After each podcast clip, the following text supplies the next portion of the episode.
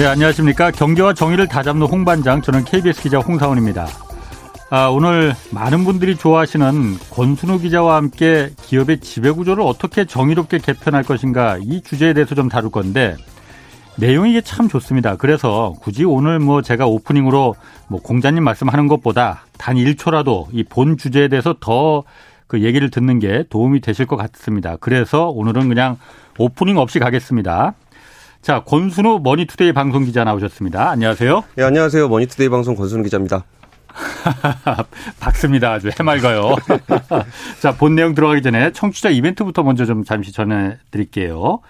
오늘 내일까지 한국 사회 정책과 복지 시스템에 나아갈 방향을 윤홍식, 김진석, 이태수 등 각계 지식인 7명이 2년에 2년에 걸쳐서 토의하고 연구한 책. 이 성공한 나라 불안한 시민을 매일 지금 네 분씩 추첨해서 보내드리고 있거든요. 그러니까 이 책 받고 싶은 분은 어, 성함과 연락처 그리고 주소 함께 짧은 문자 50원, 긴 문자 100원이 드는 샵 9730으로 보내주시기 바랍니다. 자, 권 기자님. 예. 뭐 오늘 기업 지배구조, 지배구조 개편 이거 좀 다룰 예정이에요. 예, 예. 과거의 후진적인 지배구조에서 어떻게 하면 좀 선진적인 그리고 모두에게 이로운 정의로운 지배구조가 될 것이냐. 어려운 주제가 될 수도 있고 예. 자칫하면 지루한 주제가 될 수도 있습니다. 예, 이거를 네. 주가랑 관련해서 생각하시면 예. 하나도 안 지루합니다. 안 지루할 엄청나게 올랐다 엄청나게 있으세요? 빠지다가. 예. 알겠습니다. 그러면 일단 지금 현재 지역 그 기업 그 지배구조 개편 바람이 불고 있다고 이게 뭐 ESG 화두 되면서 이거하고 예. 연관이 되는 것 같아요. 예. 어떻게 지금 그 진행되고 있어요? 그 지배 구조 관련해서 뭐 ESG는 굉장히 전 세계적인 트렌드로 나타나고 있고 예. 사실 그 기업들이 그러니까 우리가 이전에 경제에 있어 정의란 무엇인가에 대해서 홍상훈 기자님하고 같이 얘기를 한 적이 있었잖아요. 작년 11월이었죠. 네, 그래서 아. 기업에 있어서 정의란 무엇인가를 다음에 한번 같이 다뤄보자라고 했는데 예. 최근에 그 대선 주자들을 중심으로 자본시장 정책 관련한 얘기들이 좀 나왔어요. 많이 나오죠. 예. 예. 근데 제가 그 10여 년 동안 경제 기자를 하면서 아. 자본시장 정책 을 대선 후보가 그러니까. 얘기하는 거는 저는 기억이 딱히 안 나거든요. 세상이 달라졌어. 예. 네. 그래서 왜 그럴까를 생각해 보니까 두 가지였던 것 같아요. 하나는 예. ESG를 비롯해서 이제 기업의 역할에 대한 그 사회적 요구가 굉장히 커졌고, 예. 그거보다 더 직접적인 이유는 그 코로나19 이후에 주식 시장이 엄청나게 빠르게 올랐거든요. 네. 그래서 아. 투자를 하시는 개인들이 굉장히 많아졌어요. 네. 그리고 예전에는 아. 주식하는 사람이라 그러면은 뭐 부자들 아니면 투기꾼 뭐 이런 인식이 있었기 때문에 맞아요. 네. 자본시장에서 뭐 일어나는 문제를 개선할 필요에 대해서 서로 좀 이렇게 안 쳐다보려 그러는 경향이 좀 있었습니다. 예. 그런데 이제 평범한 개인들이 너무나 많이 자본시장에 참여하고 보니까 그 시장에서 일어나는 문제들, 그 기업 지배 구조와 관련한 문제들이 다 자기 문제로 인식하는 이른바 주가 하락으로 음. 나타나다 보니까 예. 거기에 대한 개선 요구가 굉장히 커졌고 예. 그걸 관심을 가질 수밖에 없는 것은 바로 정치인이 되는 거죠. 예. 그러다 보니까 자본시장에 참여하고 있는 어마어마하게 많은, 그러니까 어마어마하게 많다 그러면 잘 감이 안 오실 것 같아서 삼성전자 주주 수가 한 100만 명 정도에서 한 500만 명 정도로 들었어요. 그 최근 한 1, 2년 동안에? 예. 그러니까 코로나19 거치면서 예. 그러면은 그 부분만 보더라도 대선 주자들이 관심을 안 둘 수가 없는 그런 네. 주제가 돼버린 어. 겁니다. 어. 그래서 그러면은 그 기업이라는 것이 무엇이고 예. 우리가 생각하는 기업의 역할, 기업의 예. 정의란 무엇일까를 한번 오늘 다뤄보면 어떨까 싶어서 가지고 왔어요. 기업하고 정의. 아, 기업이라는 게 뭐 정의가 어디 있어? 그냥 돈만 많이 벌어서 그 주주들에게 많은 그 이익을 갖다 주고 또 기업이 고용하고 있는 직원들, 노동자들에게 그만큼 이익을 나눠주면은 예. 그게 바로 기업의 정의 아닐까 그렇게도 생각이 되는데 그쵸. 그 정의를 말하는 건 아닐 것도 같아요. 그 정의들을 말하는 것도 맞습니다. 아하. 근데 우리는 사실 그거보단 좀 더 바라죠. 네. 뭐 좀 더 사회공헌 활동도 해줬으면 좋겠고, 예. 뭐 착한 일도 했으면 좋겠고, 아하. 뭐 고용도 걔네가 노동력이 필요한 것보단 더 해줬으면 좋겠고, 뭐 예. 그런데 그럼 제일 근본적으로 기업이란 무엇인가에 대한 얘기를 잠깐 해볼게요. 예. 아, 오늘 그러니까, 재밌네. 그러니까 아. 기업은 정말 예. 단순하게 그냥 돈 만드는 도구예요. 돈 만드는 도구. 예. 그러니까 내가 혼자 뭔가 돈을 벌어보려 그러면 예. 아, 내가 혼자 할 수 있는 일은 한계가 있잖아요. 예. 그러니까 기업이라는 걸 하나 만든 다음에 음. 거기에서 뭐 사람을 많이 모으고 예. 그다음에 돈을 많이 모으고 뭐 기술을 많이 모아서 음. 내가 혼자서는 할 수 없는 돈 버는 도구를 만들어낸 거예요. 예. 그러면 이제 기업이 처음 만들어졌을 때 뭐가 있냐 그러면은 거긴 아무것도 없고 돈만 음. 있습니다. 음. 이른바 자본금. 우리가 자본주의 예. 사회라고 아, 아. 얘기하잖아요. 예.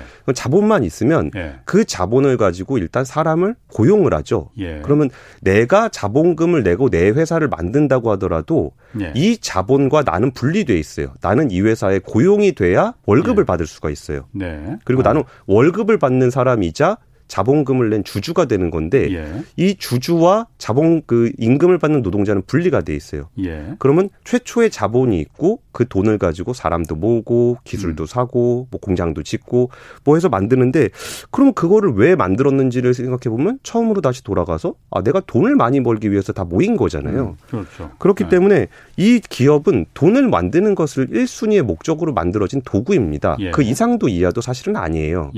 예. 근데 그러면 그 기업의 주인은 누구냐 그러면 내가 혼자 냈으면 내가 주인인데 음. 만약에 친구하고 같이 냈으면 동업을 했으니까 둘이 같이 주인인 거고. 공동 주인, 예. 예. 당연한 거죠. 그러면 주인들이 그렇게 여러 명이 있고, 그거 네. 이제 점점 점점 많아지면은 이른바 그 자본 어, 주식회사 아하. 형태가 되는 거죠. 예. 그러면은 거기서 그 회사의 의사 결정을 어떻게 할 것인가 라고 네. 내가 이걸 어떻게 할 것인가를 생각하면은 민주주의는 한 사람당 한 표를 받지만 예. 이 자본주의 그 기업에서는 한 주당 한 표씩을 가지고 있어요. 음. 그러면 50주를 가지 50주를 그러니까 가지고 있으면은 50표, 그렇죠. 다섯 그렇죠. 주를 가지고 있으면 다섯 주, 이게 다섯 표 이렇게 되는 건데 예. 이 주인들이 기업 경영을 직접 하는 건 아니에요. 음. 물론 같이 할 수도 있지만 네. 그러면은 이게 내가 돈을 냈는데 누군가가 이 회사의 경영자라는 사람이 있는데 경영자라는 사람은 뭐 하는 사람이냐면 우리가 사장님 뭐 하는 사람이지? 라고 생각하면 그냥 뭐 이것저것 많이 하는 것 같잖아요. 음, 근데 네. 이것저것 어. 많이 하는 게 아니고 네. 그 사장님이라는 사람은 기업의 현금 흐름을 바꿔요. 현금 흐름을 바꿔? 예. 예. 그러니까 예를 들어서 예. 그 기업에서 그 기업이 하는 일은 단순하죠. 뭔가를 싸게 사와서 예. 어떻게 어떻게 한 다음에 비싸게 팔면 그렇죠. 거기서 이익이라는 어. 게 생기잖아요. 예, 예. 그럼 사올 때 음흠. 이걸 어떻게 사올까? 얼마에 사올까? 어디서 사올까? 음. 이게 현금 흐름을 아, 예. 바꾸는 거고 예. 팔때 이거를 어디서 어디다 팔까? 얼마에 예. 팔까? 이런 걸 예. 결정하는 거고 그 안에서 노동자들이 있잖아요. 예. 노동자들한테 돈을 얼마를 줄까라는 예. 현금을 좌지우지하는 사람들을 경영진이라고 해요. 예, 예. 근데 예. 돈을 맡긴 사람들은 내가 자본금을 넣는 거고 여기서 이 경영진은 따로 있기 때문에 이 경영진이 장난을 칠 수가 있어요. 예를 들어서 실제로 많죠. 예, 어. 내 아들을 예. 일도 안 하는데 뭐 실력도 별로 없어. 예. 근데 두고서 막 이 임금을 엄청나게 많이 줘요. 예. 왜냐하면 나는 그 현금 흐름을 좌지우지할 수 있는 권리가 있잖아요. 예. 그리고 또 물건을 사올 때 예. 정말 그냥 뭐 100원짜리 볼펜인데 뭐 내 아는 친구네 회사에서 볼펜 하나당 100원짜리를 뭐 만 원에 사와. 예. 그러면 내 친구네 회사는 돈을 되게 많이 벌겠죠. 그렇죠. 그리고 네, 네. 우리 회사는 손해를 보게 되는데 예. 경영진도 아까 고용돼 있는 사람이기 때문에 예. 이 회사의 주인이 아니에요. 예. 이 회사 뭐 돈 벌든지 말든지 음흠. 친구한테 현금을 음. 쫙 뽑아주고 예. 그리고서 나중에 친구한테 리베이트를 받는다거나 아. 이럴 수가 있어요. 배임 행위를 할 수 실제로 많이 일어나고. 그렇죠. 예. 그러면 야 이걸 누가 좀 감시를 좀 해야 되지 않겠냐. 예. 돈 맡긴 사람들의 생각은 그렇잖아요. 예. 그래서 돈 맡긴 사람들의 어떤 의사 결정을 대신해 주는 이사회라는 걸 구성을 하게 돼요. 그렇죠. 예. 그래서 그 돈을 맡긴 사람이 주인이라고는 하지만 예. 직접적인 의사 결정을 하는 사람들은 아니에요. 음. 대신 대리로서의 이사회가 있는 거고 예. 이사회를 통해서 이사 중에 한 명이 대표 이사 경영진으로 음. 선임이 되는 겁니다. 예. 그리고 기업의 이익을 우리가 아, 기업의 목적을 이익 극대화라는 말을 써요. 그러면은 아. 되게 나쁘게 보시는 분들도 많잖아요. 막 돈만 벌려고 막. 뭔가 이미지는 안 좋게 들려져요. 그렇죠. 이익만 극대화시키는 스크루지, 예, 예. 막 욕심쟁이 그렇게 느껴지잖아요. 예. 근데 이게 왜 이익 극대화라고 하냐면은 그 돈을 그 어딘가에서 물건을 사올 때 잘 사와야 되고 음. 노동자들한테 임금을 줄 때 잘 줘야 되고 물건을 팔 때 잘 팔아야 이익이 극대화되잖아요. 그렇게 들으니까 또 굉장히 긍정적으로 들리는데. 그러면 근데 여기서 이익 극대화가 네. 아닌 게 뭐냐면 예. 경영진이 중간에서 빼먹는 거예요.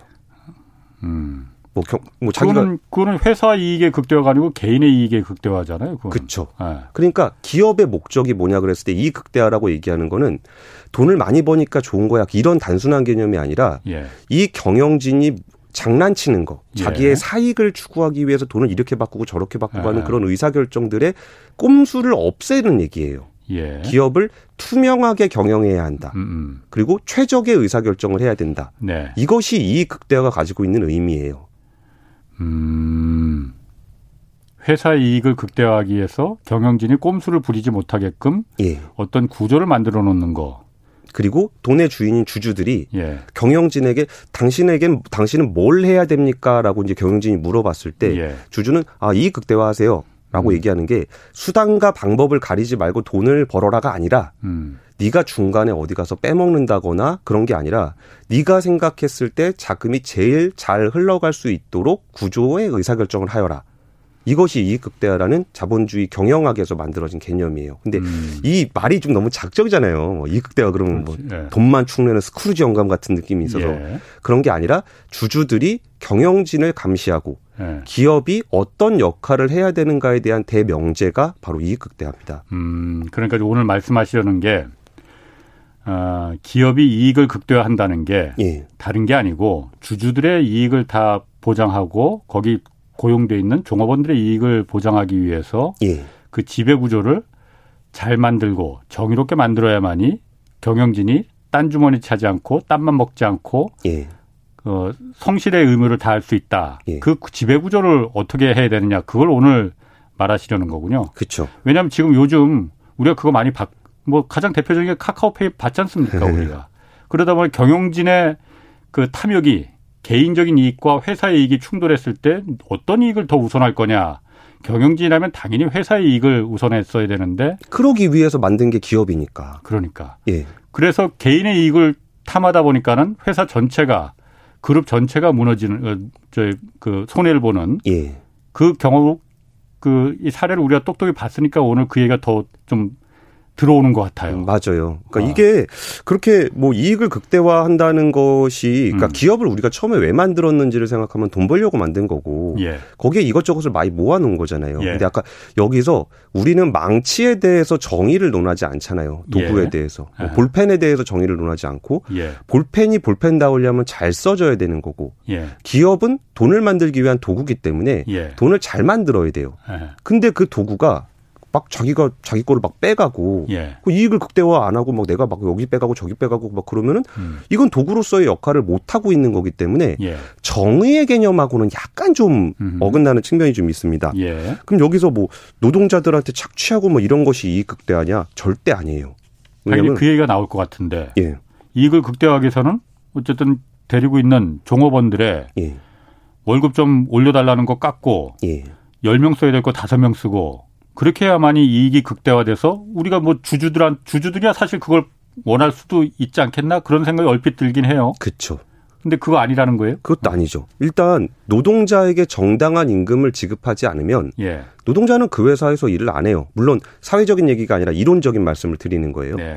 그러면은 자기에게 되게 훌륭한 인재를 고용하지 못한다면 그 기업의 경쟁력은 떨어질 수밖에 없고 이익 네. 극대화를 할 수 없어요.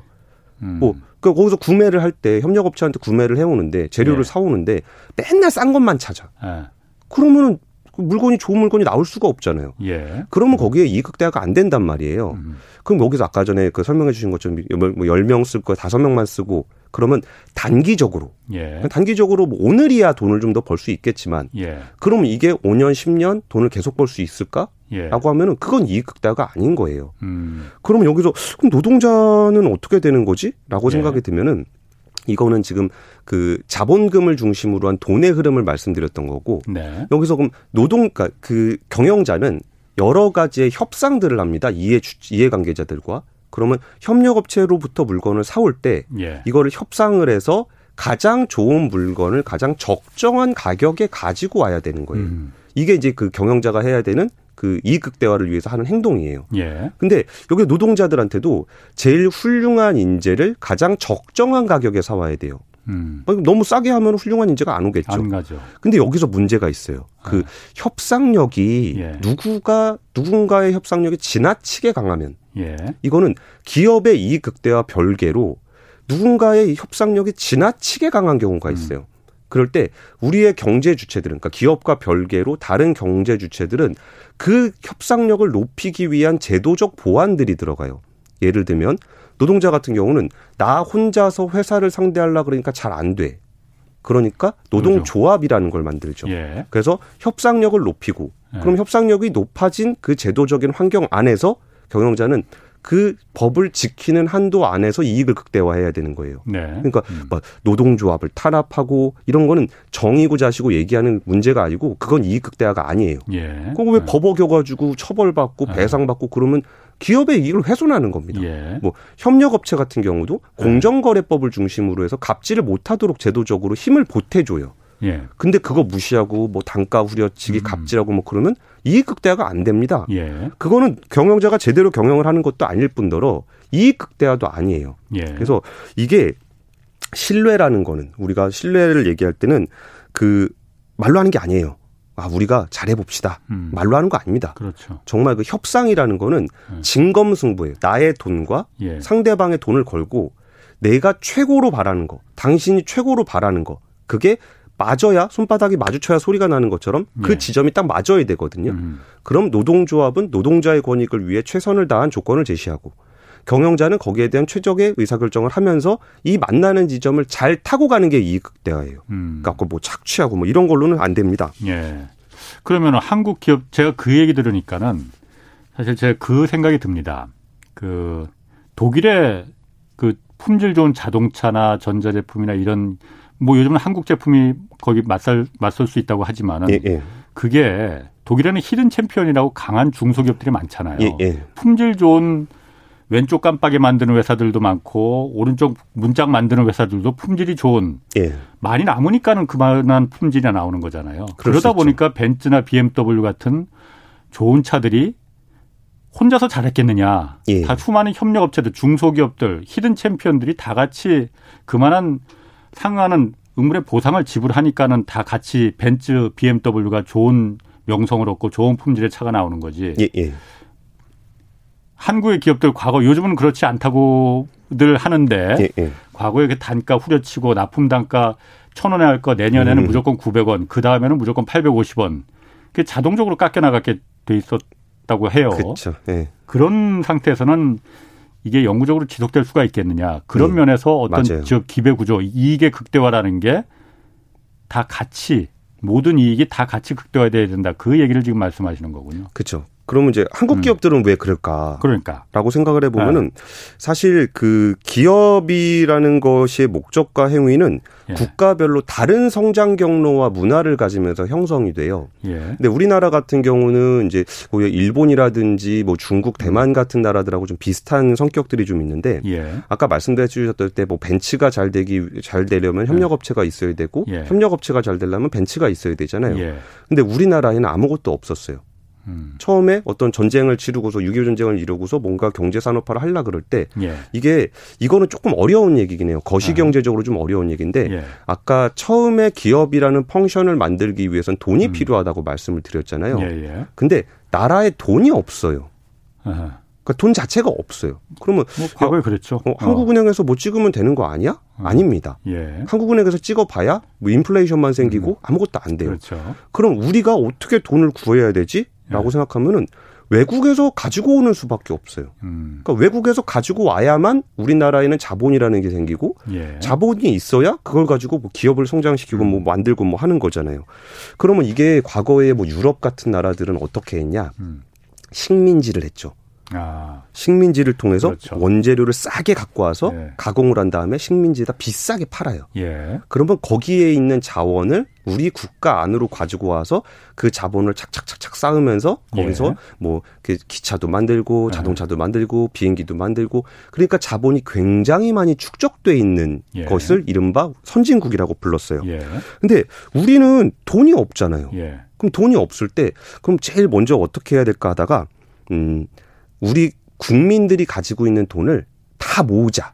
음. 다 모아서 기업에다가 주자. 음. 그리고 그 돈을 가지고 기업이 돈을 이렇게 외국에서 벌어오자. 예. 요런 계획을 한 음. 거예요. 이거를 금융 억압이라는 표현을 쓰거든요. 금융 억압. 네, 금융 억압이라는 건 뭐냐면 강제로 금리를 낮춰서 국민들한테 저축을 하게 하고 음. 우리 어렸을 때뭐 예. 맨날 저축하라고 뭐 음. 유치원, 유치원 때 봐도 통장 만들고 뭐 하잖아요. 예, 예. 그게 왜 그런 거냐면 그 저축한 돈을 모아서 기업 주려고 한 거예요. 예. 그래서 음. 기업한테 몰아주고 음흠. 네가 밖에 나가서 벌어와. 음흠. 이렇게 하려 그랬던 거예요. 예. 그래갖고 금리라는 것이 원래 적정하게 정해져 있어야 되는데 강제로 낮춰버리는 거예요. 예. 그러면 대출을 받은 기업은 예. 너무 좋아요. 우리나라 성장률에 비해서 금리가 너무 낮기 때문에 예. 가만히 들고만 있어도 이익이에요. 그렇죠. 예. 그럼 제일 쉬운 게 뭘까? 뭐 땅을 산다거나. 예. 이러면 좋아요. 예. 근데 그러라고 그런 게 아니잖아요. 물론이죠. 야, 너 기업 만들어가지고 물건 만들어서 팔아갖고 돈 벌어오라 그랬죠. 이제 네뭐땅 음. 사라 그랬냐. 음. 근데 가만히 냅두면은 이 기업들이 가져가서 막, 막 땅 사고 막 음. 그래요. 그래서 노태우 정부 때 비업무용 부동산을 팔아라. 이런 정책들도 있고 막 그랬거든요. 그렇죠. 예. 실제로 기업들이 그렇게 했으니까. 예. 그리고 그러면 은 어떻게 되냐? 어, 국제 수지는 우리는 돈이 없기 때문에 예. 물건을 많이 수입할 수 없어요. 예. 근데 예. 밖에서 돈을 벌어와야 되기 때문에 수출을 계속했어요. 그렇지. 그럼 음. 경상수지는 항상 흑자가 흑자네. 돼요. 예. 그러면 우리 국민들은 예. 그 돈을 다 기업에다 몰아줬기 때문에 예. 나라가 가난해요. 아하. 국민들이 가난해요. 예. 그럼 기업은 밖에 뭐, 물건을 많이 만들었죠. 많은 돈을 모아서 물건을 많이 만들었는데 예. 국민들이 가난하니까 팔 데가 없네. 음. 그럼 어디다 팔아야 되냐? 밖에다 팔아야 되고. 예. 밖에다 팔면 그 돈이 기업으로 들어오는 거죠. 예. 이런 구조를 갖고 있었기 때문에 정부가 강제로 돈의 흐름을 기업으로 틀어놨어요. 예. 정책금융이라는 음. 이름으로. 네네. 그렇죠. 그러면서 그 당시에 우리가 뭐 모피아 모피아 얘기 좀 들어보셨을 텐데. 뭐 기재부를 모피아라고 흔히들 해요. 흔히들 네. 얘기하는데 엄밀한 의미에서 기획조정부가 모피아가 아니라 사실은 지금의 의미로는 금융위원회가 모피아예요. 음. 그 금융위원회 장실에 가보면은 예. 그 재무부의 역사부터 자기네들의 역사라고 하고 있거든요. 아하. 그럼 금융위원회가 뭐 하는 조직이냐면은 사실 예전에 그 경제당국에 있는 국내 금융 파트였어요. 예. 그러니까 경제당국은 아. 세제, 예산, 경제기획, 뭐그 그 국제금융, 국내금융, 뭐 국고관리 이런 걸 하는 데거든요. 예. 그 중에 한 가지 파트 국내 음. 금융. 음. 국내 금융이 아까 뭐 하는 거라고 말씀드렸죠? 국민들의 돈을 모아서 그 돈을 기업에다가 주는 거. 예. 그리고 우리나라에는 돈이 전혀 없기 때문에 나라가 주는 정책 자금 말고는 기업에 돈이 없어요. 예. 그러면 딱 그 국내 금융을 잡고 있는 사람들은 기업들한테 어이 잠깐 와보쇼. 그럼 와야 돼요. 예. 아 마음에 안 드는데 당신 오늘 좀문좀 닫아야 되겠어? 그럼 대출 막아버리면 예. 기업 그냥 망해요. 음, 음. 그러니까 지금 국내 금융 파트의 파워가 무시무시하게 강했던 거예요. 예.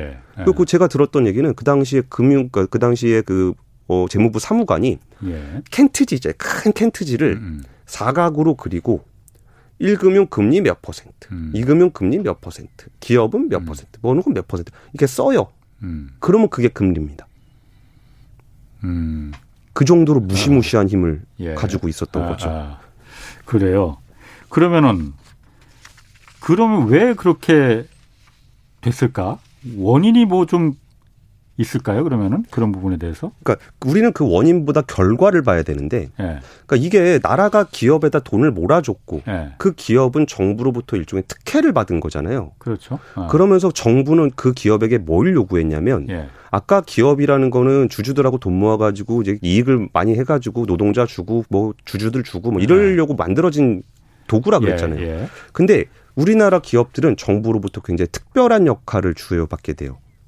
정부로부터 사, 기업이 예. 아. 정부가 해야 될 사회를 풍족하게 하여라. 어. 사회 공헌을 하여라. 아, 사회 공헌을 우리 사회에 기여되는 일들을 네가 하여라. 예를 든다면 예를 들면은 5.16 쿠데타 박정희 정부가 출범한 이후에 예. 군부가 이제 부정 척결을 명분으로 이병철 회장을 그 부정 축제자로 지목을 해요. 삼성그룹의 예. 예. 창업자죠. 예. 그리고서 국가재건위원회가 27개 기업들을 이제 불러들이게 되는데 예. 그러면서 정계와 경제를 개를 중재하는 역할이 필요하다. 그러니까 참 이상한 얘기예요. 정계와 경제계를 중재하는 역할이 네. 뭐냐? 정부가 국가적인 일을 할 때 경제계가 일을 하도록 하는 더 쉽게 얘기하면 돈을 쓰도록 하는 음. 역할을 음. 하여라라고 해서 만들어진 조직이 경제인 그 당시 한국 경제인 협회고 초대 회장이 이병철 회장이고 현재 정경련이에요. 예. 뭐 정경련이 하던 일 중에 우리가 음으로 양으로 하던 일이 뭐 있다면 예를 들면 그냥 요새 쪽에 좀 와닿게 말씀을 음. 드리려면 예를 들어 산불이 났다. 예. 그러면은 여기서 사실 그 산불에 대한 어떤 그 지원이라든지 이건 국가적으로 해야 되는 일이잖아요. 그렇죠. 근데 어. 우리는 흔하게 보는 뉴스가 뭐 어느 뭐 삼성그룹이 얼마, 현대차가 얼마, LG가 어. 얼마. 그러면은 정부에서는 지금 돈이 필요하잖아요. 거길 지원하기 위해. 예. 그럼 기업이 이걸 자발적으로 해줄까? 혹시 네. 안 해주면 어떡하죠? 안 해주면 나라 돈 써야 되잖아요. 네. 근데 나라도 그렇게 그닥 돈이 없단 말이에요. 근데 기업한테 아까 특혜를 줬죠. 음. 내라. 예. 그러면 야, 어 그럼 제가 어떻게 내야 되는 거예요? 어떤 방식으로 내야 되는 거예요? 그러면 그거를 정경련을 통해서 예. 야 그러면 삼성그룹이 제일 크니까 우리가 한 500억 정도 내야 되니까 너가 300억 뭐 LG가 200억 뭐 현대차가 100억 이렇게 이렇게 나눠서 내. 그 얘기를 정부가 기업마다 쫓아다니면서 하려면 번거롭잖아요. 예. 그러니까 예. 정경련이라는 조직을 통해서 어 이번에 한 500억 좀 만들어서 내봐. 그러면 정경련에서 그 기업인들에게 함께 얘기를 나눠서 오케이 이번에 삼성 얼마, 현대 얼마, LG 얼마, 뭐 롯데 예. 얼마 이런 식으로 나눠주는 역할을 한 거예요. 음. 그리고 이게 결국은 정부가 기업에다가 뭔가 알 수 없는 특혜를 정책금융을 통해서 밀어줬고 음. 거기에 예. 대해서 기업이 많이 성장을 했을 때 예. 네가 성장한 것이 과연 기업 활동을 통해서 성장한 것이냐라고 음. 보면은 사회로부터 받은 거잖아요. 예. 그러니까 그걸 돈을 내게 하는데 예. 이게 어느 나라 상법에도 정부가 기업한테 돈을 마음대로 내게 할 수 있는 나라는 없어요. 우리나라에도 그게 법으로 명시되어 있지는 않, 당연히 않죠. 그렇죠. 예. 근데 나라가 아까 예. 말씀드렸죠. 나라가 돈이 하나도 없다고. 예. 근데 이렇게 돈을 몰아줘서 기업에 있었기 때문에 기업만이 돈을 가지고 있어요. 예. 그럼 그 돈을 어떻게 다시 쓰게 할 것이냐? 아까 돈을 밀어줬던 그 힘으로 예. 뒤에서 압박을 하는 거죠. 음. 그 제일 나쁜 사례가 최근 예. 사례가 그래도 좀 아시 아. 와닿으시 되니까 아. 최순실 국정농단 사태가 났을 때 예. 정경련이 그때 주체가 좀 됐었잖아요. 근데 그 최순실 국정농단 사태를 어떻게 보시는지는 모르겠는데 경제 기자의 제 입장에서 봤을 때는 뭐였냐면 예. 문화 융성이라는 그 국가적인 아젠다가 있었단 말이에요. 아, 그 미르 하고 뭐 K스포츠 이거 말씀하시는 건가요? 맞아요. 예, 예, 예. 그러니까 문화 융성이라는 국가적인 아젠다가 있는데 이게 예. 정부 예산으로 하기가 좀 애매해요. 예. 그러니까 기업들 보고 돈을 내게 한 겁니다. 아. 어, 그저 얼마씩 내 가지고 재단 예. 하나 만들어서 문화 융성하는데 중국이랑 파트너십 맺을 재단 하나 만들어 봐. 예. 그래서 정경련이 기업마다 돌아다니면서 아, 이거 나라에서 이거 하라 그러니까 이거 이만큼 이만큼씩 내야 돼요. 예. 예. 아, 그리고 어유 스포츠를 좀 해야 되겠는데 뭐 좀 나라 돈 쓰긴 좀 그래. 기업들 돈 좀 내봐. 예. 그러면 돈을 이렇게 십시일반 내가지고 K스포츠 재단을 통해서 정부가 해야 될 문화융성 사업, 스포츠 진흥 사업을 기업이 하도록 만들어진 게 미르재단 K스포츠 재단이에요. 음. 근데 이 방식의 문제는 뭐냐면 예. 다 음지에서 이뤄진다는 겁니다. 예. 아까 음, 음. 뭐 기업에다 대출을 해주는 것도 거기 뭐 사무관 권력자가 이게 써가지고 이 사람 밀어주면 얘가 잘 되고 예. 이 사람 안 되면 얘가 망하고 어 당신 마음에 안 들어 그럼 그냥 대출 끊어서 망하게 해버리고 예. 이런 것들이 너무 불투명하게 이루어진다는 거예요. 예. 그러다 보니까 그 권력을 가지고 있던 비선 실세가 문화융성이라는 이름으로 미르재단을 만들 때 예. 우리 사회는 너무나 자연스럽게 만들어진다는 거예요. 근데 그 일이 예, 예. 이번에는 불거져서 터졌으니까 그 일이 생긴 건데 생각보다 우리나라 사회에는 그런 식으로 기업의 돈으로 정부가 해야 될, 그 사회가 해야 되는 일들을 하는 게 엄청나게 많아요. 왜? 그 그런 목 그렇게 정치자 아, 정책 자금을 밀어주고 음. 기업한테 그런 일을 시켰거든요. 음. 그런데 아까 뭐, 뭐, 예를 들어서 재난이 발생했을 때 뭐 수재의원금이나 이런 거 기업들이 내는 거, 예. 그거 한 가지 예를 들어줬고, 지금, 어, 최순실 사태 때 그, 그 스포츠 재단 같은 걸 예. 국가가 해야 되는데, 그런 국가가 하기가 돈이 없어서 그런 건 아닐 테고, 뭐 국가가 돈도 없을, 돈도 좀 부족했을 수 있고, 예. 민간 기업들을 끌어들여서 그 부분을 국가 관리를 대신 기업들이 시켰다. 예. 보기엔 좀, 어, 뭐라고 해야 되나. 약간 좀 그, 좀 더 국가, 그걸 보고서는 국가 관리를 기업들한테 대신 시켰다라고 보기엔 좀 스케일이 좀 너무 작은 거 아닌가. 그렇죠. 아. 근데 그러면은 좀 더 이렇게 뿌리 깊은 얘기를 좀 드려볼게요. 아. 우리가 예. 너무나 익숙하게 생겼는데 사실은 그렇게 익숙하지 않은 얘기인데 예. 예를 들면은 그 여자 농구가 왜 필요할까요? 여자 농구? 예. 농구 여자도 해야죠. 남자만 농구 하나? 아. 그러면은 농구팀이 있어야 되고. 네. 농구팀이 운영되려면 그 여자 선수들한테 누군가 돈을 줘야 되고. 예. 그럼 그 음. 돈을 여자 농구가 그 뭐 상대적으로 예. 돈을 되게 많이 버는 스포츠는 아니잖아요. 그렇죠. 뭐 인기가 있는 스포츠는 아니에요. 예. 그러면은 네. 그거를 여자 농구팀을 어떻게 만들죠? 여자 농구팀을 그런데 그러니까 그, 사, 회적으로 아, 필요하다는 건 알겠어요. 아하, 예. 여자도 농구를 해야 되고 예. 여자 농구를 할 수도 있고 여자 농구를 좋아하는 팬들이 있을 수도 있고. 예. 근데 이거는 사회적으로 만들어졌으면 좋겠는데 예. 자발적으로 만들어지질 않아요. 그렇죠. 아. 그러면 지금 여자 농구팀이 어떻게 돼 있냐면은 어 KB, 신한, BNK, 우리은행, 삼성생명, 하나은행 예. 죄다 금융회사입니다.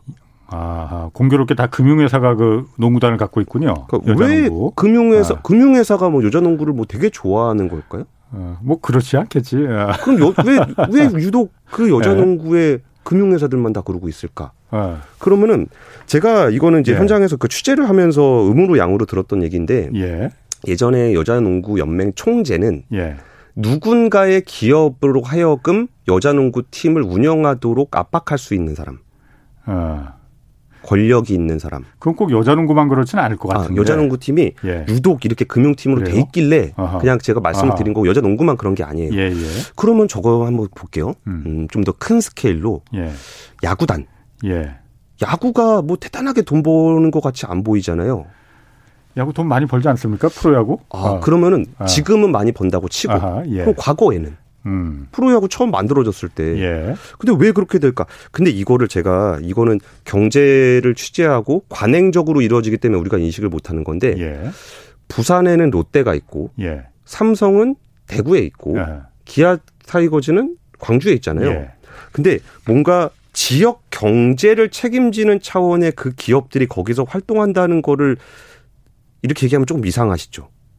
그 지역 경제를 어. 어. 그 기업이 책임지도록 돼 있어요. 그 지역 경제를 예. 그 야구단이 그 들어가 있는 그 기업이 그러니까 야구단 그러니까 야구단을 가졌기 때문에 그 지역에 대한 어. 책임을 지는 게 아니라 그 지역에 대한 책임이 있기 때문에 야구단을 운영하고 있는 거예요. 어. 그 예를 들어서 뭐 그 어디야 부산에서 뭔가 예. 되게 중요한 뭐 국가적인 일이 필요한데 예. 정부 예산으로 하기에는 좀 애매하고 예. 뭔가 지금 필요하긴 필요해. 예. 그럼 누가 해야 돼? 예. 그럼 롯데가 해라. 음. 부산 롯데. 예. 삼성은 대구. 음. 그러면 이게 그 되게 묘하게 이루어져 가지고 예. 잘 일반적으로 잘 느끼시지 못할 텐데 그럼 예. 이게 표면으로 드러난 사건이 뭐가 있을까 제가 찾아보다가 예. 뭐 창조경제혁신센터 예. 박근혜 정부에서 했던 음. 거죠. 거기서 우리 청년들에게 뭔가 좀 더 창조적이고 뭔가 할 수 있는 예. 그런 것들이 좀 있었으면 좋겠다. 뭐 음. 뭐 청년 일자리를 만들기 위해서 음. 학습도 하고 창업도 예. 하고 뭐 이런 걸 하나 만들었으면 좋겠는데 아니 근데 그거를 정부 예산으로 이게 다 하자니 그것도 좀 애매하고 예. 그렇다고 누가 어떤 그 기부를 하는 뭐 착한 사람이 네. 와가지고 뭐 그런 혁신센터를 만드는 것도 애매하고 음. 그러면 누구를 시킬까? 누군가는 했으면 좋겠는데 누구도 돈을 내지 않을 일. 예. 그래서 전국의 창조경제혁신센터를 만들 때 그 창조경제혁신센터의 담당자와 야구단을 운영하고 있는 사람이 일치하는 게 우연일까요? 부산 창조경제혁신센터는 롯데가 하고 예. 대구 창조경제혁신센터는 삼성이 하고 음. 이런 것들이 우연일까요? 어. 이건 우연이 아니에요. 예, 그래요. 그러니까 아. 실제로 기업에서 아. 이렇게 회의를 하고 뭐 예. 를 들어 고용노동부에서 뭐 회의를 해가지고 만다. 뭐 저기 위에 권력에서 우리 일자리가 좀 많이 필요하다. 청년 일자리 필요하다. 우리 한번 대책 회의를 해보자. 그럼 대책 회의라는 게 뭐냐면 기업들한테 니네 몇 명 고용할 건지 숫자 써와. 아. 숫자 써오는 거 가서 모입니다. 음. 그럼 그쪽에서 제가 이제 막 취재원들이 뭐 기사는 못 쓰게 하죠. 예. 아, 우리 좀 더 쓰래요. 막, 아, 이거 가지고 안 된대요. 예. 그러면 그 지역에 일자리가 필요하다. 예. 그러면 몇 명 고용할지 써와. 아, 기업들이 그 부분을 대신 책임져 준다. 그 그쵸. 부분을 이제 아, 말씀하시는 거죠. 그러니까 아까 기업의 아. 역할은 자신들에게 필요한 인재에게 적정한 임금을 가지고 음. 고용을 해 오는 건데 아. 우리나라의 기업들은 그렇지 않았어요. 그게 특징이라 이거죠. 예. 국가가 할 일을 기업이 일정 부분 대신했다. 아. 자, 그러면은 그 기업 지배구조 차원에서 어쨌든 오늘 주제가 이제 기업 지배구조 이걸 어떻게 좀 선한 구조로 바꾸느냐 이런 예. 부분인데 기업 구, 지배구조 차원에서 이게 그 기업의 역할이 좀 어떻게 달라져야 되는 건지 그 예. 부분만 좀, 좀 얘기를 해 주시죠. 아, 그, 그 전에 예. 그러면 기업은 그걸 하는 대가로 뭘 받느냐. 네. 그 얘기 하고 도 넘어갈게요. 그럴까요? 그러니까 네. 거기서 뭐 지역을 책임지는 역할을 했잖아요. 네. 이거는 약간 그 비사 같은 얘기인데 예. 그러면 우리는 뭘 그, 여기 창조경제혁신센터를 음. 그냥 특정한 건 아니고 그렇게 지역을 책임질 때 거기서 우리가 음. 우리 돈 써가지고 기업을 책임졌 그 지역 경제를 책임졌는데 예. 그럼 우리 뭐뭐 뭐 없어요? 예. 할수 있잖아요. 예. 그럼 음, 거기서 어. 어 니네가 지금 미래에 하고 싶은 사업들 갖고 와봐. 예. 니네가 정부에서 필요한 사업들 갖고 와봐. 예. 그러면 그 리스트를 음지에서 내요. 예. 그러면 거기에 대해서 제도 개선도 해주고 예. 정책 지원도 해주고 예. 그게 일종의 대가로 들어가요. 음. 그러니까 권력자가 오늘부터 이 지역의 일자리를 이만큼 늘리겠습니다, 여러분 음. 얘기할 수 있잖아요. 예. 근데 본인이 늘릴 수 없잖아요. 예. 그러면 기업을 통해서 일자리 고용을 늘리게 해주고 예. 그리고 아, 당신들 민원 사항 있으면 좀 갖고 와봐요. 음. 미래 성장 사업 있으면은 뭐 할지 갖고 와봐요.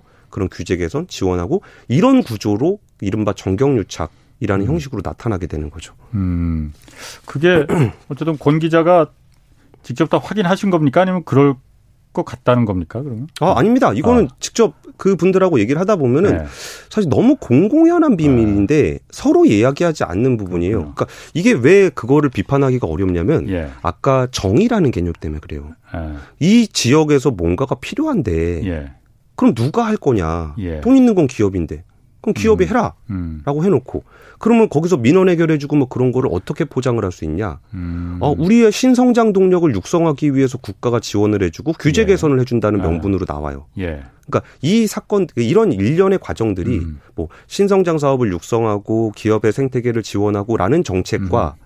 기업이 거기서 음지에서 정부가 그 권력자가 하고 싶은 민원들 사회적으로 필요하다고 생각하는 일을 해결해 주는 것이 구조화돼 있는 음. 라는 말씀을 좀 드리는 한국의 거예요. 기업 그 문화 기업 지배 구조 같은 거 특징이 그렇 그렇게 왜곡돼 있다라는 걸 이제 말씀해 주시는 네, 네. 거고. 제가 오늘 아까 말, 음. 말했듯이 물어봤듯이 그 기업 구, 지배 구조 이 이거 선한 구조를 좀 바꾸려면은 네. 기업이 어떤 역할을 해줘야 되는 건지 어떻게 바뀌어야 되는 건지 그 부분이 좀 중요하거든요. 그러니까 이 부분은 약간 주식시장하고 좀 관련이 있는데, 네. 그러니까 돈이 없었기 때문에 기업은 네. 돈이 있어야 된다 그랬잖아요. 그러니까 지금은 그 기업도 돈이 많고 예. 국가도 돈이 없는 건 아니잖아요. 그렇죠. 그러니까 어. 저는 왜 이런 구조가 돼 있느냐? 예. 왜 대기업이 재벌 구조로 돼 있고 왜 음. 대주주가 음. 오너가 소수의 지분으로 다수의 경영을 지배하고 예. 대주주가 지분도 얼마 없으면서 소액 주주들을 왜 탄압하고 예. 왜 이거를 우리가 주주로서 인정받지 못하고 예. 거기 사익 편취가 일어나고 일감 몰아주기가 일어나고 예. 왜 그런가에 대한 얘기인데 예. 돈이 없었기 때문에 예. 그 기업을 하려면 자본금이 있어야 되는데 그렇죠. 그 자본금이 네. 없기 때문에 예. 여기서 번 돈을 다른 사업할 때 또 써요. 음. 그러니까 예를 들어서 삼성이 밀가루를 만들어서 돈을 번 다음에 삼성전자를 만들었을 때 자본금을 내요. 예. 근데 자본금이 아. 없잖아요. 그렇죠. 그러면 내가 갖고 있는 돈을 내고 그러면 음. 그 회사가 있는 돈을 또 딴 데다 내고 그 회사가 있는 돈을 딴 데다 내고 음. 그 회사가 있는 돈을 처음 했던 회사에 다시 내는 이른바 순환 출자. 음. 가공 자본. 가공 자본. 예, 자본이 없는데 어. 이걸 여러 군데다 돌려요. 아하. 그래가지고 마치 자본이 있는 것처럼 만들어요. 그럼 한 개의 자본이 열 개의 자본이 되더라 이거죠. 그리고 그 자본 중에 한 개만 내가 지배하고 있으면 예. 나머지 자본들을 다 가져가는 그런 구조가 돼 있어요. 예, 예. 그러니까 이게 왜 그러냐고 생각하면 그 당시에 우리는 돈이 없었고 예. 기업은 성장을 시켜야 됐고 예. 사업을 확장을 하려면 여기서 빼서 여기다 넣고 여기서 그렇지. 빼서 여기다 넣었어야 예, 되기 때문에 네. 이거를 그냥 다 묵인했던 거예요. 그러다 보니까 그 기업의 기업인은 예. 내가 이 자본을 옮기거나 기업 공개를 하거나 뭐 그럴 때 이 기업을 그러니까 IPO가 예. public이거든요. public 공공회사. 그러니까 IPO가 돼 있는 회사는 public 회사예요. 음. 그러니까 내 게 아니에요. 이미 내 손을 떠났습니다. 그거는. 네네. 그러면 이게 뭐 내가 돈이 없으니까 얘를 상장시켜서 타인 자본을 막 다른 사람들의 자본을 막 받아오잖아요. 예. 그럴 때 상장을 시키고 났으면 다른 사람들이 주인으로 생겼으면 음. 더 이상 이건 내 회사가 아닌 거예요. 음. 근데 이거를 상장시켰을 때 자본을 조달하면서도 이건 그냥 내 거. 음. 왜? 나는 돈이 없었고 이걸 다 공공연하게 묵인해줬고 예. 이 돈을 가지고 쫙 돌려고 순환 출자를 만들어서 가공 자본을 내가 갖고 있거든. 예. 그러니까 이 기업들은 재벌식으로 문어발식으로 확장이 가능하고 그리고 여기서 주주들의 돈으로 기업이 성장했는가 아니면 아까 정책 자금을 비롯한 국가의 돈으로 성장했는가에 따라서 소액 주주들이 뭐 당신들이 돈 내준 거 가지고 우리가 성장한 것도 아닌데 내가 얼마큼 당신들을 인정해 줘야 됩니까? 네. 당신들은 그냥 주가 오르면 팔고 음. 그냥 돈 내준 거라 쳐라. 예. 이게 너무나 그냥 문화적으로 그렇게 돼 있었고 예. 정부도 그냥 그걸 용인을 해줬던 거예요. 예. 그래서 이게 뭐 대표적으로 뭐 이전에 좀 있었던 사건을 보면 제가 예전에 네. 삼성물산 그 합병 제일 모직 합병할 때 예, 예. 엘리엇이 거기다가 막 저기를 했었잖아요. 그렇죠. 공격을 네, 했었잖아요. 네. 그 당시에 그 엘리엇의 그 법무를 담당하시는 분을 만났을 때, 예. 그, 그러니까 엘리엇에서 제일 신기하게 생각하는 게, 음. 나는 삼성물산의 주주고, 이재용 부회장은 삼성물산의 주주가 아닌데, 왜 삼성물산의 경영진은 나를 이렇게 못 살겠구냐. 어. 그, 그건 맞는 말이네. 예. 잘 이해가 안 간다는 거예요. 예. 근데 이게 되게 법적으로도 어떤 문제가 있냐면은 예. 우리나라 상법은 예. 한 기업을 중심으로 규정이 돼 있어요. 예. 그러니까 기업의 뭐 지배 구조를 비롯해서 기업에 대한 이사의 책임부터 해서 다 기업을 중심으로 돼 있어요. 예. 근데 음. 우리는 기업 집단 체제로 돼 있어요. 음. 그러니까 설명이 잘 안 돼요. 음. 그 역사적인 판결이 하나 있었는데 예. 그 삼성 에버랜드 저가 전환 사채 발행 사건 내용은 되게 복잡한데 음. 그냥 에버랜드가 음. 헐값의 전환사채를 발행을 해서 예. 그거를 제3자인 이재용 부회장이 그걸 가져가 그 전환사채라고 안 하고 주식이라고 할게요. 예, 예. 그러니까 주식을 예. 싸게 발행을 해서 예. 이재용 부회장이 그걸 다 가져가서 주인이 된 그런 사건이에요. 만 원짜리를 천 원에 살 수 있게 해줬죠. 그렇죠. 그래가지고 이제 주인이 된 건데 그래갖고 이거 최종 대법원 판결이 뭐라고 났냐면은 오케이 에버랜드가 음. 주인이 이재용 부회장이 된 건 맞아. 오케이. 음. 근데 에버랜드가 그래서 뭐가 안 좋아진 거야? 에버랜드가. 네. 안 좋아진 건 아니죠. 주인이 바뀌었을 뿐이죠. 네. 오히려 더 좋아졌지. 좋아졌는지 안 좋아졌는지는 모르겠으나 어. 에버랜드가 피해 본 건 없잖아요. 에버랜드라는 예. 회사가 예. 누가 피해 봤냐? 에버랜드의 나머지 주주들이 피해를 봤죠. 그렇죠. 갑자기 난데없는 어. 사람이 와가지고 예. 갑자기 그 회사를 가져가 버려 제일 최대 주주가 돼 버렸잖아요. 예. 그럼 나머지 주주들은 야 뭐, 이게 뭐 도대체 무슨 일이냐? 음. 왜 이렇게 했냐? 그럼 에버랜드라는 회사는 왜 그런 의사 결정을 했을까? 자기네 주주도 아닌 사람한테 그러게요. 그러니까 어. 상법상으로는 개별 회사로 돼 있기 때문에 그런 문제가 해결이 안 돼요. 예. 그리고 대법원은 뭐라 그랬냐면은 아 이게 이사회가 그런 의사결정을 했는데 예. 뭐 주주가 피해를 받는지는 모르겠지만 상법상에는 어, 이사의 의무는 회사에 예. 대한 충실 의무야. 예. 회사에 대해서 회사가 피해 본 거 있어? 어. 주주에 대한 그 충실의 의무가 아니고 회사 경영진에 대한 충실의 의무를 말하는 건가요? 그러면? 그렇죠. 음. 그러니까 이사회는 어찌 보면은 이재용 부회장을 위해 충실 의무를 한 건데 예. 이른바 그 다른 대주주를 위한 충실 의무를 했으나 예. 그러면 이게 대주주와 소액주주 간의 이해상충이 나는 부분은 예. 이사회가 신경 쓸 게 아니라는 대법원 판결이 있었어요. 음. 우리나라는 그랬어요. 기업이라는 것이 무엇이냐라고 했을 때 예. 뭐 주, 주주들은 아니 우리 우리가 자본금을 내서 했으니까 주주들의 이익을 보호해야 되는 거 아니야? 내가 대리인으로 선임한 사람이 이사회인데 그렇죠. 그럼 나를 대리해서 해줘야 되는 거 아니었어? 그랬는데 우리나라 대법원에서는 이사회는 기업만 잘 되면 음. 되는 거지 뭐 내가 그런 것까지 신경 써야 돼? 이런 음. 판결이 있었어요. 그러니까 아까 모두에 말하셨듯이 그 이익의 극대 기업 이익의 극대화라는 게 예. 어, 주주들의 이익의 극대화 또 거기 종업원들 고용자들의 이익의 극대화 이걸 같이 하는 게 진짜 이익의 극대화를 정의하는 건데 예. 지금 말한 우리나라 기업 특히 재벌 그룹들의 이익의 극대화라는 거는 경영진 이익의 극대화가 법적으로도 이제 명문화가 되더라. 그리고 구조적으로 그렇게 돼 있던 거죠. 구조적으로. 그러니까 처음에 우리가 아. 기업을 설립해서 성장하는 과정조차도 예. 뭐 주주들이 돈 내서 한 거 아니잖아요. 음, 그렇죠. 그 나라에서 돈 받아서 했으니까 예. 불투명하게 나라로 보내주고. 예. 대주주가 돈 내가지고 그냥 돈 돌린 거니까 대주주에 의해서 하고. 네. 이게 그런 식으로 되게 돼 있어서 인식이 되게 특이한데, 그러니까 어떤 홈쇼핑 회사가 있어요. 예. 근데 돈을 되게 잘 예. 벌어요. 예. 그러니까 거기 주주들이 아, 돈 잘 버니까 예. 좀 우리 배당도 좀 해주고 좀 해주세요. 예. 그 해주세요도 아주 해라라고 요구한 어. 거죠. 예. 그때 홈쇼핑이 아 나는 이거 홈쇼핑으로 번 돈 당신들 안 주고 나 저기 뭐 건설 자재 좀 살게요. 예. 아니 왜 당신 왜 건설 자재를 갑자기 산다 그래? 어. 그랬더니 아니 저기 그룹사에 있는 백화점 밑에 뭐가 있는데 예. 거기 사업하려고요. 아니 또는 홈쇼핑 이사회가 왜 그런 걸 해?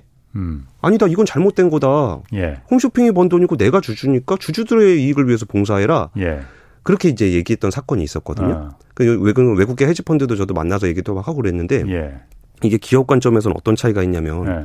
아까 자본금을 가공으로 막 늘린다고 말씀을 드렸잖아요. 아까 순환 출자할 때. 예. 예. 그러면 이거를 제가 뭐 백화점이라는 유통 그룹이 있고 예. 이 중에 홈쇼핑이라는 유통 채널이 있어요. 어, 예. 그러니까 이거를 상장시켰던 어, 이유는 그냥 외부 자금 조달하려고 한 거지 예. 이 회사를 퍼블릭하게 만들라 그런 게 아니에요.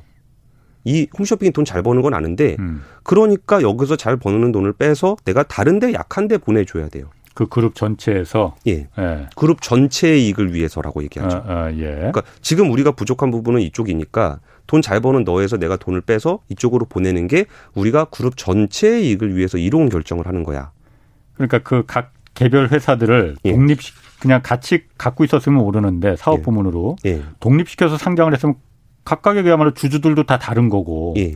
그 주, 주인들도 다른 거고 하는데 그걸 다 뭉뚱그려서 여전히 그룹의 전체 자산 중에 하나로 그쵸. 이쪽에서 부실이 나면은 다른 쪽에서 빼서 맞아요. 넣는 걸 아무렇지도 않게 예. 죄의식을 갖지 않고 있더라라는 거잖아요. 그리고 아까 다시 한번 성장 배경을 말씀드리면 네. 그런 식으로 성장했어요. 네. 여기서 번 돈을 가지고 홈쇼핑도 만든 거고 네. 그래서 한 거라 그런 식의 경영 행태를 너무나 자연스럽게 생각하고 있는 거죠. 자, 그래서 지금 시간이 거의 다 돼서 아, 예. 중요한 거는 그래서 그럼 이런 후진적인 지배 구조를 어떻게 누가 어떻게 해서 바, 이제 바꿀 수 있느냐 이미 너무 늦은 거 아니냐 그런 예. 이게 고착화됐기 때문에 아까 말씀하신 대로 대법원에서도 그렇게 망치를 두드리고 판결을 내린 거잖아요. 예, 예. 어떻게 고쳐야 됩니까? 고칠 수가 있습니까? 그러면은? 그러니까 이게 고치는 게 만만치 않은데 네. 우리가 인식을 바꿔야 되는 부분도 되게 많아요. 아까 예. 제가 앞단에는 정부와 기업의 관계에 대해서 설명을 드렸고 아하. 지금은 대주주와 소액주주 관계를 설명드렸으니까 예. 앞단부터 말씀을 드릴게요. 예. 1차적으로 재벌 중심의 경제가 가지고 있는 불투명한 구조, 정부하고의 예. 이른바 뒤에서 일어나는 딜들 예. 그냥 정부가 정책으로 지원하고 리베이트를 한다거나 사회적 역할을 요구받는 이런 음. 부분들을 좀 끊어줘야 되거든요. 그러니까 음. 예, 좀더 예. 투명하게 해야 돼요. 아. 근데 투명하게 할 때 되게 어려운 게 예. 기업이 왜 스포츠, 문화, 병원, 학교, 기업 경제, 뭐 지역 경제 활성화 이런 거를 기업이 왜 해야 되지? 음. 뭐 그런 거를 왜 이렇게 권력자의 입맛에 따라서 그런 기업의 역할을 우리가 요구할 수 없는 상황이 될 수 있어요. 음. 그러면 그 빈 공간을 누가 채우지? 예. 우리는 아직까지 그것에 대한 경험이 없어요. 예. 그러니까 얼마 전에 뭐 쇼트트랙 이번에 금메달도 짜고 잘했지만 예. 잘안 되는 거 보면서 아 이거 삼성이 빙상 연맹을 안 하니까 이렇게 된 거 아니냐? 라는 어떤 뭐 국회의원의 말이 있었는데 예. 그것도 삼성이 왜 빙상 연맹을 해야 됐을까? 삼성이 없을 때 빙상 연맹이 잘 안 되는 걸 보고 우리는 예. 아왜 삼성이 이런 걸 해줘야지라고 왜 인식할까? 어. 이거는 저는 재벌 중독이라는 표현을 쓰는데 예. 중독을 나쁜 의미로 쓰는 건 아닙니다. 예. 너무나 손쉽게 해결할 수 있는 방법이 있는데 음. 그 방법을 선택하지 않고 자발적으로 생태계를 만들려면 음. 굉장히 많은 노력과 굉장히 많은 시간이 필요해요. 근데 우린 너무나 손쉽게 어 삼성이 하쇼, 한화가 음. 하쇼, 뭐 음. 양궁 뭐 현대차가 하쇼. 예. 이거를 너무나 쉽게 해왔기 때문에 예. 자발적인 생태계 구축을 안 하고서 예. 기업에 대한 특혜를 끊고 예. 기업에 대한 어떤 뭔가 요구를 하지 않는 그런 자발적인 생태계를 만들어 가야 음. 돼요. 음. 그래야만 이 불투명한 예, 구조가 예. 끊어져요. 음. 두 번째는 그 어, 지배 구조 관련한 얘기인데 네네. 주주의 역할에 대한 부분을 이것도 되게 묘한 부분들이 있어요. 이게 가공 자본을 통해서 엄청나게 확장을 시켜왔기 때문에 예. 이제 와서 한 번에 가공 자본을 다 없애버려라라고 예. 얘기하면은 기업 구조가 안 돌아가요. 그렇죠. 그리고 예. 우리는 기억 속에 아 맞아 반도체는 삼성이 해야지. 아 자동차는 음. 현대차가 해야지. 예를 들어서 현대차가 예. 외국계 헤지펀드에 넘어가는 거 그냥 뭐 자본은 주인이 음. 없는 거니까라고 얘기할 수 있겠어요? 나라 망한다고 볼때같이 일어납니다. 그렇죠. 예. 전에 항공사들 어려워졌을 때 대한항공 거의 넘어갈 뻔하고 할 때, 예. 아 이게 한진그룹이 아닌 사모펀드가 저걸 하면 불안하잖아요. 음. 예. 우리나라는 인재풀도 과거에 별로 없었기 때문에 예. 어, 야 그래도 비행기 오래 해본 한진가가 해야 되는 거 아니야? 예. 한진가가 아니면 뭐 삼성 정도 되는 사람이 해야 되는 거 아니야? 예. 근데 어디서 듣보도 듣도 보도 못한 사모펀드 갑자기 인수한대. 예. 우리는 그걸 불안해해요. 그렇죠. 그러니까 자본을 가진 사람이 주주를 한다라는 그 개념에서 우리가 음. 아직 자유롭질 않아요. 예. 그리고 그 기업이 public한 상장돼 음. 있는 기업이라는 사실이 자유롭지 않아요. 음. 일반인조차도. 예. 그럼 이게 두 가지인데 하나는 그 가공 자본을 어떻게 최소화해서 투명한 의사결정 구조를 만드냐. 이것에 대한 거는 움직임들이 계속 나타나요. 일단 음. 뭐 SK 같은 경우도 맨날 얘기하는 게 뭐 자회사의 의사결정의 독립성을 존중하고 맨날 그 얘기해요. 예. 그 얘기는 이 가공 자본 구조가 아닌 상황에서 나는 일개 주주로 남는 남을 거다. 예. 라고 계속 주장하는데 예. 누가 그렇게 생각합니까? 믿지는 않죠. 믿지는 않죠. 예. 그리고 실제로 그렇게 operating 작동이 될 때까지 우리가 그걸 봐야 되는 건데 그렇죠. 음. 그런 것들이 하나 있는 거고 아니면 예. 가공 자본을 아예 해소하거나 예. 가공 자본을 아예 해소하는 거는 어마어마한 돈이 들어가기 때문에 할 가능성이 없습니다. 예. 그러면 진짜 그 부분들이 그 오너를 중심으로 한 가공 자본으로 인한 의사 결정이 이루어지지 않도록 예. 그 소액 주주들의 작은 목소리를 키워줄 수 있는 아까 음. 협상력이 딸리면 제도적으로 뒷받침을 해줘야 된다 그랬잖아요. 음. 그럼 거기에 대한 제도적인 뒷받침이 필요하고 우리 마음 속에 그 부분을 과연 극복할 수 있을까? 아 진짜 이 대기업 집단이 없으면 우리나라 망하는 거 아니야?